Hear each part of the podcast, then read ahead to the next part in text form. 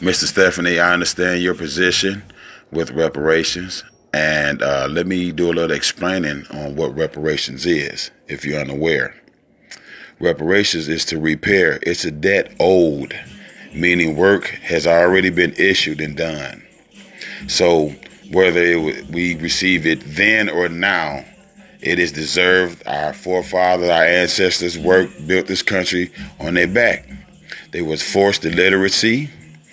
Um, they've been oppressed in every other situation you can come up with, man. Uh, Homestead Act, it was land divided up and given away.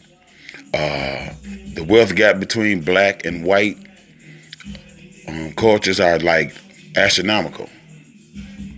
And reparations is due now and then.